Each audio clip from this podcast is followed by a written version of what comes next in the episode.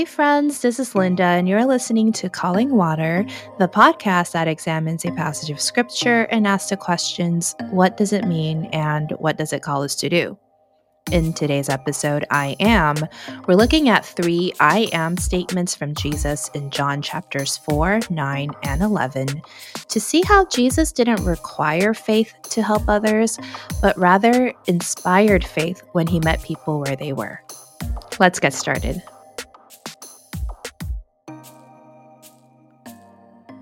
The book of John is unique in a few ways, as biblical scholars have dissected in the past.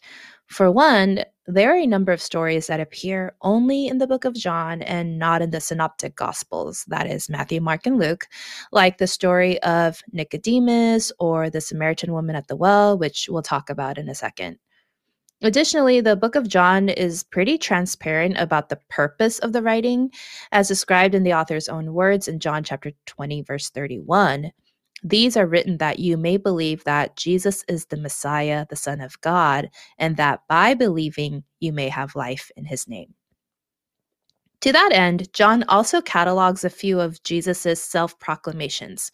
For the theology nerds out there, the book of John is usually described as having seven or eight, depending on who you're talking to, I am statements, meaning there are these distinct times when Jesus described himself as something following the phrase, I am.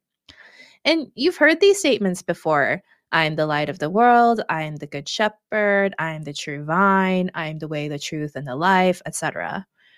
But because these verses are often pulled out of their context into nice little memory verse nuggets, it's easy to forget why Jesus even said these I am statements to begin with.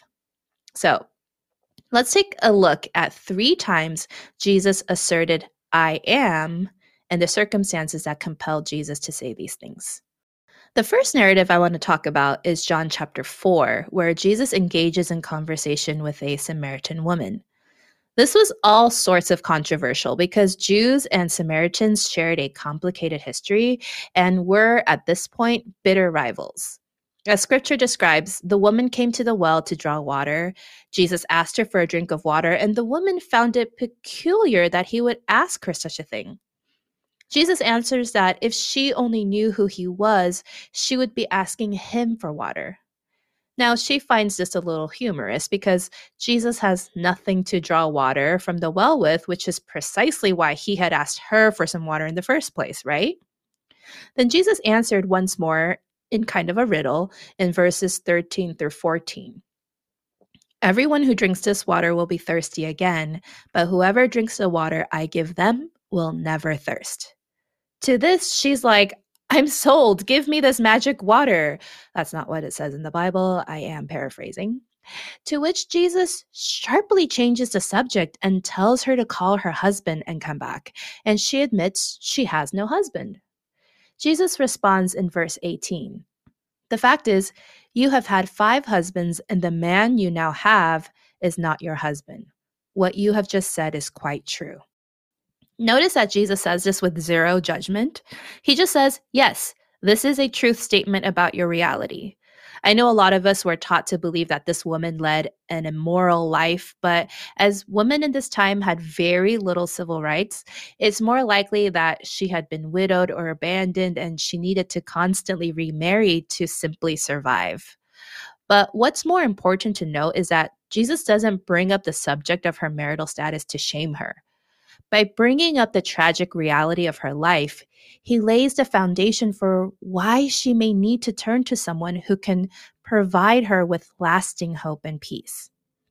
Jesus opens her up to the possibility of being able to worship a God that crosses the barrier between Jews and Samaritans. When she says that she heard that a Messiah, a Savior, was coming who would confirm these truths, Jesus declares in John chapter 4, verse 26 I, the one speaking to you, I am He. Jesus is rarely this forthcoming, even when his life depended on it later. When he was asked point blank by his accusers, his answer was more or less, Your words, not mine. But here at the well, under the scorching Samaritan sun, Jesus says, I am He. And it is because of this revelation, the woman goes out and tells her neighbors all about Jesus. And then they say to her in verse 42 We no longer believe just because of what you said. Now we have heard for ourselves, and we know that this man really is the Savior of the world. Next, let's jump ahead a few chapters to John 9. In this passage, Jesus comes across a man born blind. Disability in those days, and sadly among some today, were regarded as a curse resulting from sin. So, the disciples, rather than seeing another human being as one of God's beloved creations, asked this supremely offensive question in John chapter 9 verse 2. Rabbi, who sinned, this man or his parents, that he was born blind? Rude. And Jesus answers like so in the subsequent verses. Neither this man nor his parents sinned, but this happened so that the works of God might be displayed in him. As long as it is day, we must do the works of him who sent me. Night is coming when no one can work. While I am in the world, I am the light of the world. Now, it may seem strange that Jesus says, I am the light of the world as part of his response to the man's blindness, but it makes sense if you think about vision. By definition, being able to see means your eyes are able to process light. Jesus is speaking both literally and metaphorically here. He gives a man sight, literal light, and invites others into a metaphorical light where they could recognize Jesus as the one with the power from God to do this impossible thing. But as humans do, once the man is able to see, everyone else just becomes fixated on the methods what did Jesus use to heal his eyes? Some kind of special mud that restores eyesight? What kind of natural law did Jesus break to make this happen? What? He did this on the Sabbath when work is prohibited by law? To this, Jesus showed that he transcends all of these methods and rules. He came to do God's work, and that was going to happen regardless of what the societal norms dictated. And he was very much interested in reaching out to the people everyone else deemed unworthy. Later, when the man asked Jesus to point him to the one responsible for his sight, Jesus answers in John chapter 9 verse 37. You have seen him. In fact, he is the one speaking with you. Finally, in John chapter 11, Jesus brings his dear friend Lazarus back to life. Lazarus had been dead for four days when Jesus arrived at his burial site. He had heard that Lazarus was gravely ill, but when he heard the news from his sisters Mary and Martha, he predicted in verse 4 This sickness will not end in death. No, it is for God's glory, so that God's Son may be glorified through it. And yet, Lazarus did die. When Mary saw Jesus, she cried out, Lord, if you had been here, my brother would not have died. And Martha said something similar earlier to Jesus in verses 21 through 22. If you had been here, my brother would not have died. But I know that even now, God will give you whatever you ask. I don't know what Martha thought Jesus would ask of God at this point, but she did not even imagine that it would mean Lazarus coming back to life because she, like many others, believed that Jesus had great power, but they assumed that death would be the limitation. Naturally, no one could reverse death. So when Jesus weeps with the grieving women, some of them scoff in verse 37. Could not he who opened the eyes of the blind man have kept this man from dying? He could have prevented this. Now, what is he going to do?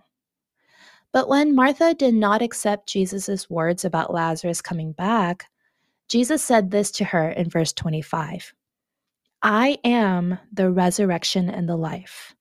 The one who believes in me will live even though they die, and whoever lives by believing in me will never die.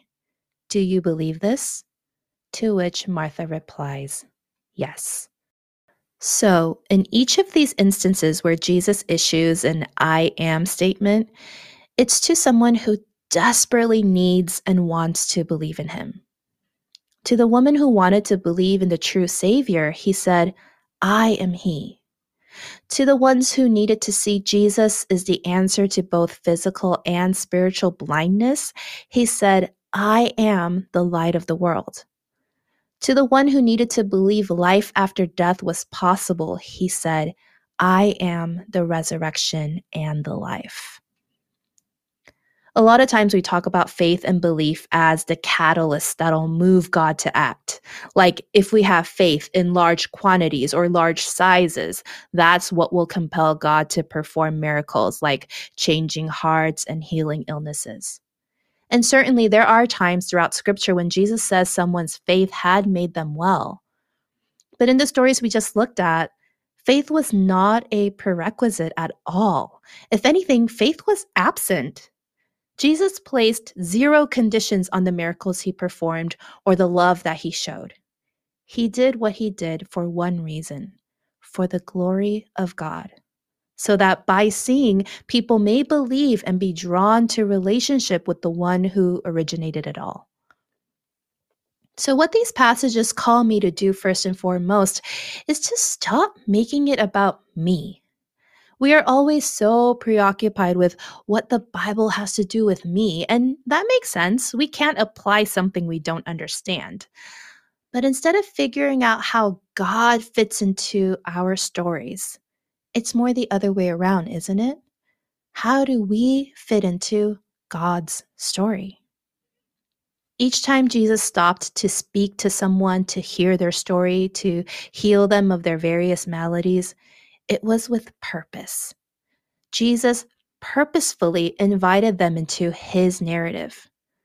The Samaritan woman and the man born with blindness, both of whom have no name even by the author of this gospel, might be otherwise forgotten were it not for the fact that Jesus took the time to sit with them and bring them into his story. But not only does Jesus invite humans into his narrative, he brings them into his mission. The work he was doing on this earth to restore humanity's relationship with God is expanded when more people discover God through their encounters with Jesus. They're the ones who go out and further the message of eternal life through God. Not just a someday eternity in heaven, but of a new, lasting, and sustainable way of life, the way God first envisioned life for and with humans. So, friends, take a moment to take stock of your relationship with God. Which I am truth do you need Him to whisper to you today? Do you need confirmation that Jesus is indeed the Savior who knows and loves you? Do you need Him to help you see things in a different way and maybe show you some ways in which you've been blind? Or do you need Him to give you hope of better things because He is indeed greater than even death itself? In lieu of a prayer this week, I'd like to close with lyrics from a song that portrays how Jesus is near to us in various moments of our lives, even when we didn't even know the names to call him. Even before the people in our scripture heard Jesus say, I am, they were searching and reaching, and Jesus met them in their times of need to believe. After all, in the words of John, all of these were written that we may believe that Jesus is the Son of God and that by believing we may have life, right? I hope that you'll pray these lyrics with me and take the step to put your faith in Him for the first time or once again. This is from I Am by Nichole Nordeman.